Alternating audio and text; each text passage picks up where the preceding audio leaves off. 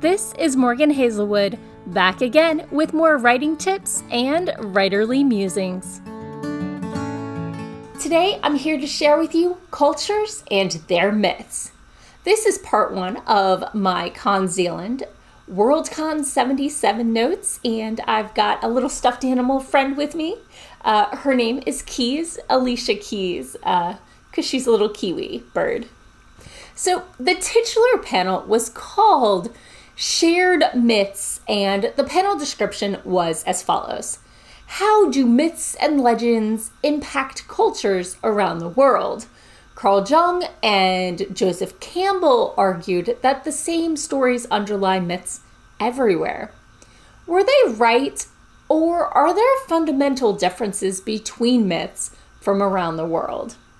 The panelists were Helen Marshall as moderator, Peadar Ó Guilín, Gracie Kim, and Suyi Davies Okungbowa. Now, while the premise of the panel was the shared myths, the discussion instead demonstrated that the culture of where the story originates influences the myth more than um, traditional Western studies uh, suggest.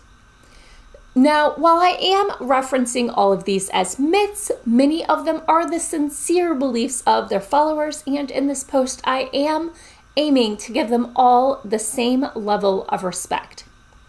So, first, we asked the panelists to share a myth uh, from their culture that fascinated them that they felt more people should know about. The first panelist suggested um, in some Korean myths at the beginning of time, bear and tiger both wanted to be human and pray to Hwanung. The divine king told them to go into a cave with only mugwort leaves and garlic to eat. If they stayed in the darkness for 100 days and 100 nights, through the dark and the cold and the hunger, they would become human. It didn't take long for Tiger to say heck with this and wander off, but Bear persisted and after 100 days and 100 nights became a beautiful human woman, the first. Um, and one of the fascinating things about this is the local foods and how it was really kind of gross as a bear um, uh, sustenance meal. Another myth put forward was told or retold in Laurie Anderson's song, The Beginning of Memory. Uh, it was based on Aristophanes' The Birds.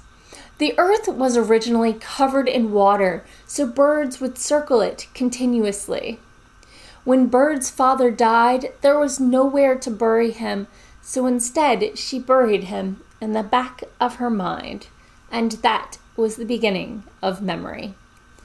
I I agreed with the panelist. That is such a fascinating concept, and it's so beautiful.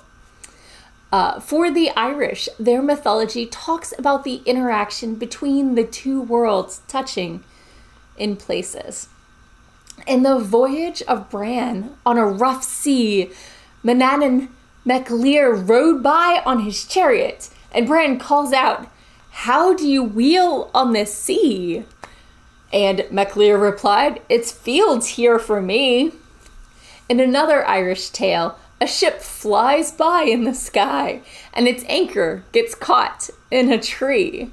And a farmer watches as a man swims down to free the anchor and starts to drown. So the farmer goes up and cuts the anchor free, and the man swims up and manages not to drown, and all his friends are happy, and this ship sails off in the sky with them all waving goodbye to the farmer. Um, in a West African uh, creation myth, there was already a god of the sky and a god of the water, and another god offered to create the land. So they gave him a chain and a snail shell full of dirt. Snail shell. Um, so the god uses the chain, I assume, to climb down from the sky to the water, and then pours out the snail shell, and the dirt just keeps coming and coming until he's created the land and the mountains and everything. And with other artifacts that he brought with him, He creates and fills the land with humans and animals and vegetation. So, let's talk a little about the differences between myth worlds and the real world. I, I think we all have some inkling here. Um, but the intersection of worlds or parallel worlds is always fascinating. For the Irish, they claim to have beat the spirits that came before, the Tuatha De Danann, and agreed to split the land when they won the war. But instead of giving the losers the East or the West or the North or the South, the Irish decided they would take the top of the ground and let the losers have the underground. And it is because of this trickery that the Irish spirits can be so antagonistic, um, always trying to get the better of the people and um, use the rules to win. In other cultures, um, the spirits might not be so intent on reclaiming things or um, but it depends on the culture obviously. Uh, in myths there often is an underworld beneath or beside our world.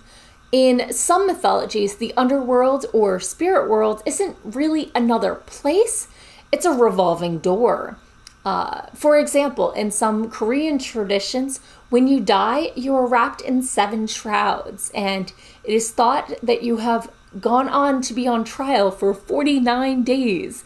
And every seven days, your descendants can do a ritual that um, should help you pass these trials or um, judgment. And eventually, your spirit may be reincarnated. Life and birth are very different in the spirit world. The ways that gods are said to birth themselves or each other are not typically the mortal way. Think of Aphrodite coming from the foam of the ocean, or Athena being a headache for her dad, that kind of thing. So let's talk about the basis of myths. A culture's myths are based on one or more of three things. What a people want to be true, what a people believes is true, or what a people fear is true. The further back in a culture's history you go to find when a myth was created, the more likely the myth is about making sense of the world's natural phenomenon and uh, humanity's place in it. As cultures mature and interact with other cultures, you'll see more external values and morals being filtered into the story. Many later myths have also been collected and filtered through either Christian or Muslim or Confucianistic, etc., beliefs. Um, there was mention during the panel of a mythological firefly creature that conveyed what people needed to do to be safe from malaria. And this myth came about after mosquitoes were introduced, thanks to, you know, hopefully inadvertently, by colonizers. So let's talk about the ways that myths change absorption versus changing.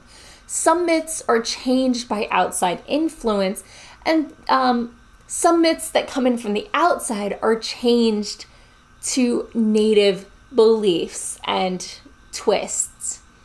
In Korea, every family had its own spirits, and then Confucianism came and turned them into family ancestors. Things are interpreted by where you live, what your culture is, and what the dominant culture around you is. In Christian church art, they often made paintings and the images of the stories they were trying to teach filled with local flora and fauna so that people could see themselves in the story better.